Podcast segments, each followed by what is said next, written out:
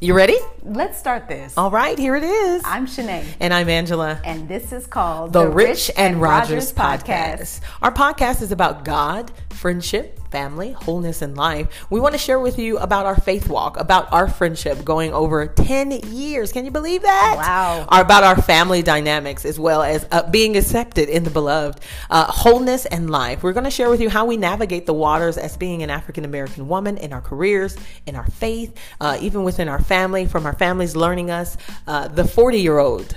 Us and our life. Yes, and if you're wondering, should I be listening to this? The answer is yes. Yes. We're going to provide uh, education, empowerment, Come on, enlightenment, education. Oh. and there'll be some moments of entertainment in there as well. Uh-huh. so be sure to tune in to us, check us out, consume the content. It's surely to add to your life.